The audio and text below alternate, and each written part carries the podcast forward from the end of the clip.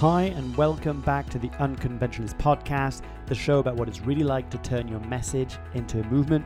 I'm your host, Mark Leruste, and today is a little bit different than usual. I'm going to share with you a talk I gave at Google Campus in collaboration with General Assembly a couple of weeks ago. Now, effectively, it's based on the same uh, fundamentals of my TEDx talks. If you haven't seen my TEDx talk, I really recommend you go and check it out. You can do that at markleruste.com forward slash TEDx or simply type in my name, Mark Leruste, and TEDx in YouTube. You should be able to find it. And I decided to elaborate a little bit more in, in, a, in a kind of a, a room with a whole bunch of budding entrepreneurs and also established entrepreneurs to talk about what's really behind the drive of people migrating towards the startup world. And I think you're going to like it. I hope you're going to enjoy it. There's some swearing and cursing. So please, if you've got small children around, put your headphones in or just simply listen to it later on. As mentioned, taking a break this week. So I'll be back end of August. And I just wanted to wish you a super holiday if you're on holiday and if you're working, good luck at work. And if you're hustling in your business and if you're working hard, then make sure to take a break. Okay. You won't get any medals by working 24 7. So go and meet some friends, go and connect, spend some time, have some fun. Otherwise, what's the point? I also really recommend that you go over on my YouTube channel, youtube.com forward slash Mark, and check out the video that the amazing Richard DaCosta and Adrian Pang put up together. And it's a show reel. It's a really quick snippet of the event, but you're going to see the amount of people that were there, the energy. It's really cool. It's 45 seconds long, so go and check it out. Without further ado, here's my talk on what does having an impact mean to you. Hi, everyone. Um, so I saw people who raised their hands uh, who were starting a company. Who here is thinking about starting a company? Okay. Who here is at the start of thinking of doing a company, kind of halfway through there? They've started in the weekends and the evenings, but they haven't actually launched it properly, haven't pressed launch on the button. Okay. Cool. So it's about, it's about 50 50. So, my name is Mark Leruste, and I'm the founder and host of The Unconventionalist. And effectively, what we are is a weekly podcast, and we also run accelerators and workshops for people who want to become experts in their fields. And we leverage everything from communication to media. And you've got uh, Richard DaCosta behind and Adrian Pang, who are going to be capturing from today and do a little show reel. So, very excited about that. Uh, and these are some of the cool companies I get to work with or speak at. And um, they're predominantly in the sort of adult learning space, I'd say, kind of a bit more how do we understand how to engage people? How do we get excited? How do we get people excited about what we do? Um, and I have a foot, I guess, in the sort of learning and coaching and training and also in the startup and new business and entrepreneurship kind of field. And I find that's very cool. And that led me eventually to give a TEDx talk. Who here has seen my TEDx talk? Yeah, one, cool, two. Great, that's amazing. so after this, go and check it out. Uh, it's just come out about five days ago. I'm super excited about it. And I got to share with people, which I want to share with you today, a bit more in depth about why I think that you don't have to start a company to be happy. And so people online often see this. They'll see me posting pictures with people who may be interesting or not, who, may, who you may know or not. And they see me posting pictures of me being featured in newspapers and in Metro magazine and feature of Startup Mentor of the Month and GA doing a feature on me. And recently I went back and had barbecue. These are all my old Movember colleagues. And I went for a barbecue with them. This is only about, I want to say like a month ago or something. And, uh, and they all tell me, so my nickname in Movember is Rusty, so people know me as Rusty. They're like, Rusty's amazing, like you're doing amazing. It sounds like you're just killing it, that you're crushing it, that you're doing amazing. And I was thinking, like, really? Because it doesn't feel that way. I feel pretty shit. And I realized there was this perception. So I had basically portrayed myself as that guy. that was like my life. It's like on social media, I'm like the dude. Yeah, my life is great, doing all these talks. I mean, look at me tonight. I'm at GA talking, yay, you know, um, all this stuff. When the reality is more like that. And I think for a lot of us who start businesses, I think this is what it really feels like. I'd say 80% of my time I spend it alone in front of my laptop at home, and I sometimes don't even bother to go out. And this is something that resonates so much with so many people I talk to. So much so that I almost feel guilty when I go out and meet friends. Can anybody relate to that? Like anybody who runs a business kind of thinking like, ah, we're too embarrassed yet to put our hands up. Uh, we'll warm up by the end of the talk, don't worry. And um, yeah, and this is something I hear all the time. It's like by the time I get out and see my friends, I feel guilty and thinking I'm not focusing on building my business, so surely I'm doing something wrong. And we've been told through social media, people we follow online, that you need to hustle, that you need to like grind, you need to like 24 7. The person who will win is the person who wakes up the earliest and works till the latest. But as a result, we get burnouts and we get people crashing out. And this is, I think, by far the most resounding factor I've heard through all my guests. It doesn't matter if you're a one man band, if you've got 100 people in your company, if you've got 10 followers or a million, doesn't matter. It's the same thing. People all say how lonely it can feel sometimes. And I think this is one of the most underspoken aspects of starting a business, and I think it really needs to change. I think people are starting to talk a bit more openly about it. Um, but there's a huge uh, impact on mental health awareness, especially in, in the startup world.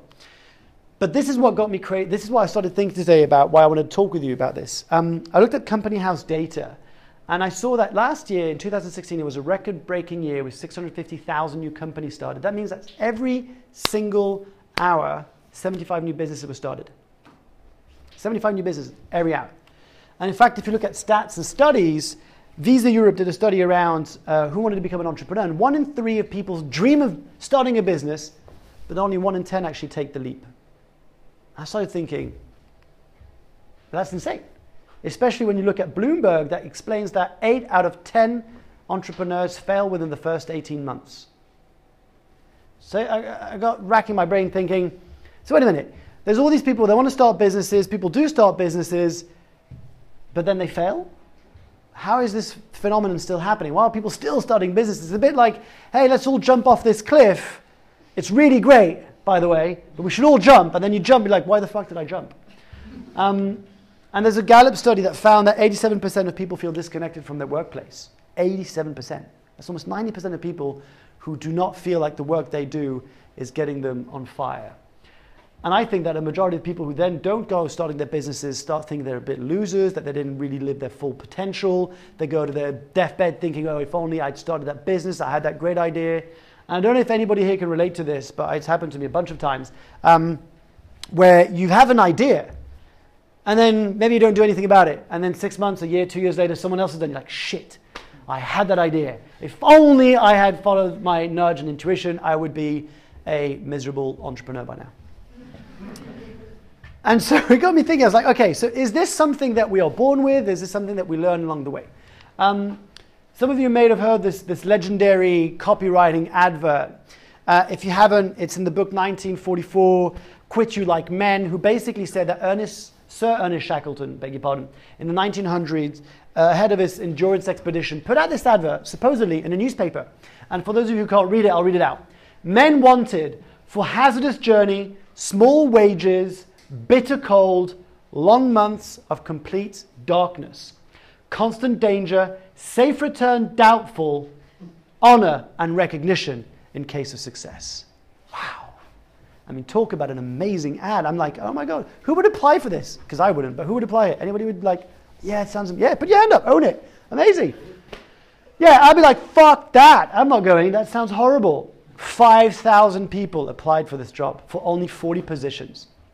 And the legend has it that Sir Ernest Shackleton then um, put all the different ads in different boxes with hopeful, mad, and potential, or something like that. And anybody who's ever started a business, I'm pretty sure you can relate to that, that you never know which box you are. Are you hopeless? Are you mad? Or are you hopeful? And so I thought, okay, this is like a hundred years ago. Sure, people were a bit wacky back then. They needed the wages. That's why they applied for that. And then I came across this. Anybody heard of Mars One? Yeah. Mars One, controversial Dutch company who 2013 announced to the world that by 2023 they'd put a permanent human settlement on Mars. Two men, two women would go at first, and then every four years they'd send four more people. The catch? It's a one way ticket, no return. Over 200,000 people expressed their interest to apply for this. 200,000. Sure, you might say, oh, some people are nuts, some people are crazy, they want to die. I also think it's something that's deeper than that. I think that we all have an inner, deeper yearning for a quest. I think we all have a deeper yearning for purpose. I think inside of us, we're all seeking for something that we can get behind, something that can drive us, something that we can walk towards. And this, I've seen it over and over and over again. The people I interview, you know, they, they, they come in all shapes and, and forms. It doesn't matter, you know, what they do. They have this inner sense of, I don't know if I can do it, but I'm going to do my best shot. Who knows who this man is?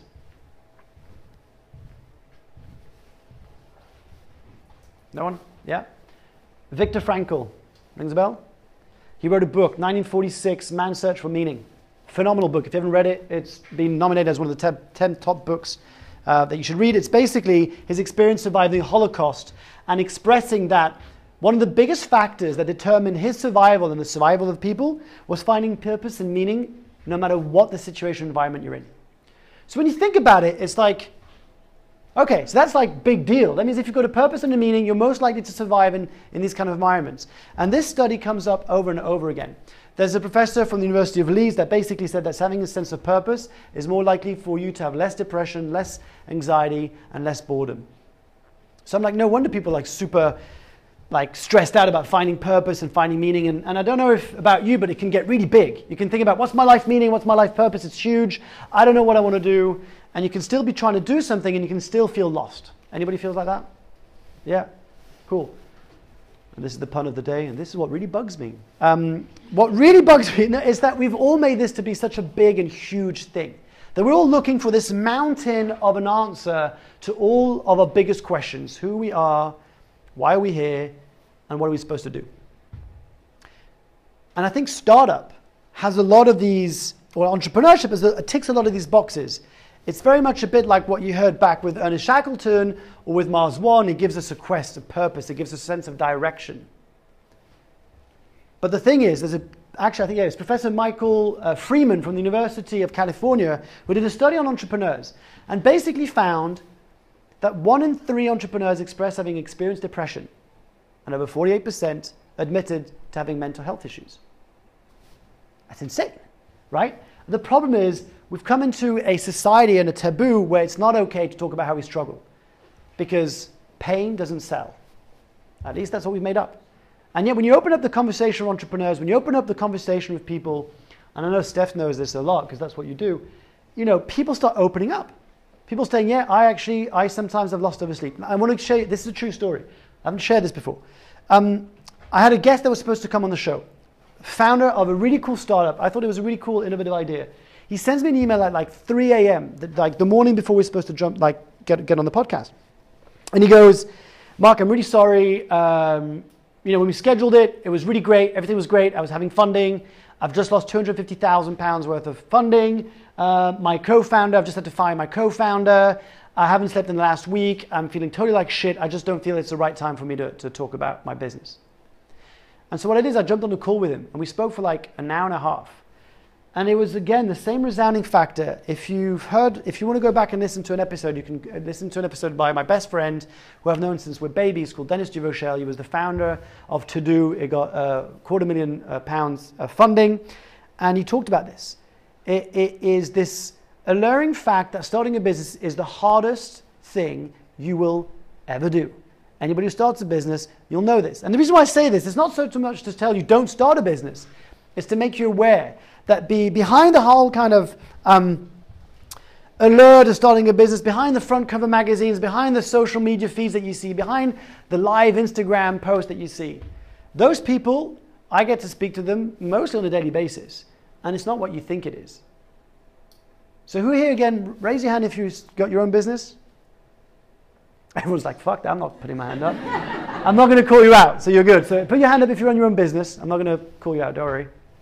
That is like a third of who raised their hand in the first five minutes. Okay, secretly then, um, you can nod. We can do like auction, wink.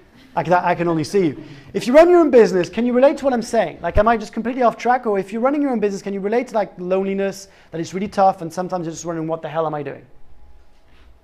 I'm just trying to look around. People nodding. Yeah, micro winks. Okay, cool. I'm with you. Um, and it's this sense of quest that I want to talk to you about. And I think that that's what makes people happy. Yes, starting a business can make you happy, but actually you can find happiness at work, you can find happiness on the weekend, you can have happiness on your spare time. And I really want to insist on this. They come in all shapes, sizes, and forms. Okay? They don't have to be epic. So, how many times have you found yourself saying this or heard someone tell you, I want to have an impact? I just want to have an impact. I want my work to have an impact. And those people who tell me this, I then ask you, when was the last time did you stop and had a chat to a homeless person on your way to work? Oh no, but that's that's different. Like really? Because that's having an impact. And then how do you measure impact? So one of the accelerators that I learned is called the Impact Accelerator. One of the first questions I ask all my students is what does impact mean to you? And I want to ask you all today. There's a question I want you to leave you with is what does having an impact mean to you? If I had to ask you, how can you measure your impact and quantify it? What would that look like? Is it the number of people you impact? Is it the revenue that you generate? Is it money that you can give back to people? Have an idea of what that is because if you don't know what that is, you'll never know if you're having an impact. I can speak to people who are doing amazing work, helping so many people, and yet they can still feel like it's not enough. And that's a real problem. Coming back to this, this was a small startup idea, but for seven days, seven days, I felt totally on purpose. I had a quest, I had something that drove me. In 2011, um, I had this great idea that for Movember I would go and do an MMA tournament. So MMA is mixed martial arts, and for those of you who don't know what that is, there's a more stereotype called cage fighting, but effectively it's uh, it's mixed martial arts. And I thought that with two weeks of training, surely I'd have enough time to enter a tournament with a moustache and raise funds for for Movember. It was the worst idea I've ever done. I still have a knee injury to this day because I got dislocated my knee in the in the fight. But what that taught me again is that people were helping me. I had Brazilian Jiu Jitsu instructors for free taking their time traveling over to see me to teach me maneuvers, how I could get out. All that because I had this quest of wanting to raise money for men's health. Lorna Portker, I love this story so much. Lorna Portker basically decided that she wanted to express her gratitude. So she decided to draw 100 paintings for 100 people around her. From her hairdresser to her husband to her mechanic to her friends. And it took her like a year and a half, I think, to do them. And then she did this exposition where she invited everyone to come over in North Carolina, and it was super emotional. There's a video online, you should really check it out. And it gave us so much purpose, so much joy, these paintings. And it was long. And that's what I, that's, and that's one of the things that I think, if you can think about um, what does starting a business actually mean to you? So if you had to sit down, if we could sit down in a one-to-one and ask you to boil down, what does starting a business mean to you? Most likely you'll come up with a few reasons like it'll give me more freedom, it'll give me more time, it'll give me more flexibility, it'll give me more influence, it'll give me more choice, so on. Maybe even revenue, maybe impact, all these things. The reality is that you can have all those things now. You don't have to start a company to have them. But how, Mark? Well, I believe that what you need is to find your micro quest. Okay, so if a quest is like this big epic thing, uh, climbing Kilimanjaro, what have you, a micro quest is what can you do on a really small level. If you've got a business idea, don't wait for it to be patented. This is something I hear over and over again. Um, I'm not. I'm going to stop asking people to put their hands up because I think everyone's too afraid. I'm going to call you out. But um, if you're here and you're waiting, you've got this great business idea, but you don't want to share it with anyone because you're so afraid that someone's going to steal it to you. Let me tell you this: you're wasting your time. No one's going to steal your idea. Like straight up. I have this all the time. I've actually had an email from someone, I've got this great idea, but I've got, I've got to make sure it's patented before I can share it with you. Like, okay, good luck with that. That sounds fun. That should take a while. Instead, I want you to think about what is something that you can do on a very short basis that's going to make you happy now. Not in 10 years when you finally manage to get your business off the ground. Um, not in six months when you finally got your team together, what have you. But think about it right now. Something, something you want to keep uh, afterwards. Um, and this is, this, is, this is one of the last things I kind of want to leave you with because what I love is Q&A. So you, if you're shy and you don't want to sort of interact, you're probably going to hate this section. Uh, if not, you can just sit back and listen to what people ask for questions. But this is ultimately what I want you to leave with today. It's that um, if you want to start a business, that's great. You might want to try it on the side of your job if you can try and test it out. But really, the reality is um, this is the hardest thing I've ever done in my life, by far. By far. Because this is what happens. When you quit your job and you're full time running your own business, your reptile brain takes over. Unless you've got a trust fund or you've got a very, very deep pocket, in that case, great, that's amazing, and I'm, I'm, I'm loving that. The reality is, I had six months of saving. I thought that was easy going to last me. I'm going to make income before then. I've quit my job. There's a blog, I haven't actually released it yet. There's a blog I want to do. I recorded this. It's a Friday afternoon within I think two months of me having quit my job to start my business, I'm on my floor in my flat and I'm crying and I'm filming myself getting basically complaining about going like I don't understand. I thought I did all the right things. You know, I'm good to people. I try and give back. I give talks for free, and um, I do all these things. And why am I not making any money? And real recently, I want to wind it back. More recently, I had to stop myself and say, "Huh, I had the old blueprint as a success measure." So my old blueprint, in my old pattern when I used to work in corporate was the more money I made, the more successful I am. You know, and it happened to me recently. I went for a barbecue with my two friends. One of them started a business, the other one works for a corporate. They're both making six figure income. And I've made less than minimum wage in my first year. Less than minimum wage in my first year. And so I left that going, does that mean I'm a loser? Does that mean I suck because I can't make any money? And actually, I think I wrote, a, I wrote a post about this, and I had to say that actually, no, because this has been the best year of my life. It's been the hardest of my life, but it's been the best of my life. And if I could go back to my younger self, not that I'm old, but if I could go back to my younger self, um, I would 100% tell me that this illusion that I had about starting a business would be the answer to everything I was seeking was total bullshit. It's like we have this projection of a fake reality that somehow, when we're going to be our own bosses, all the answers that we've been waiting for will be answered. All the feelings that we're hoping to feel will be felt. Maybe they will, maybe they won't. My experience from what I've spoken to now 236 people and from my, my own side hustles and my whole year of, of studying my business is that's not so much the case. And there is no shame, this is what I want to say there is no shame in not being an entrepreneur. There's Daniel Priestley, the founder of Dent, came on my show. One of the things he shared at the end, in terms of like one of his biggest truths, there's an overhype of the founder. There's an obsession about becoming a founder, about being the CEO, about being the number one. And I think that's a shame. I really do. Uh, if there's one thing I've learned from my, my year running a business, actually, the, the, as soon as I had people coming on board and helping out, wow, it was the best thing that's ever happened. Okay, I'm rambling on. Um, cool. Thank you very much.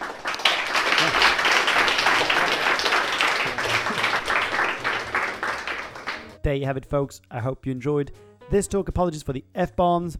Now, as mentioned, I'm going to take a break from the podcast for the next seven days. Going to spend some time with my partner and family. Uh, and so I wanted to wish you a phenomenal week ahead. Do keep me posted. Tag me wherever you're listening this from. Maybe you're in your office, maybe you're on the beach. I want to know where you're listening this from. So tag me wherever you are.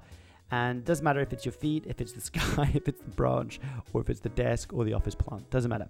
I'd love to hear from you. You can tag me at, Mark Leruste. Until we come back, enjoy, have some fun, and remember, you are amazing.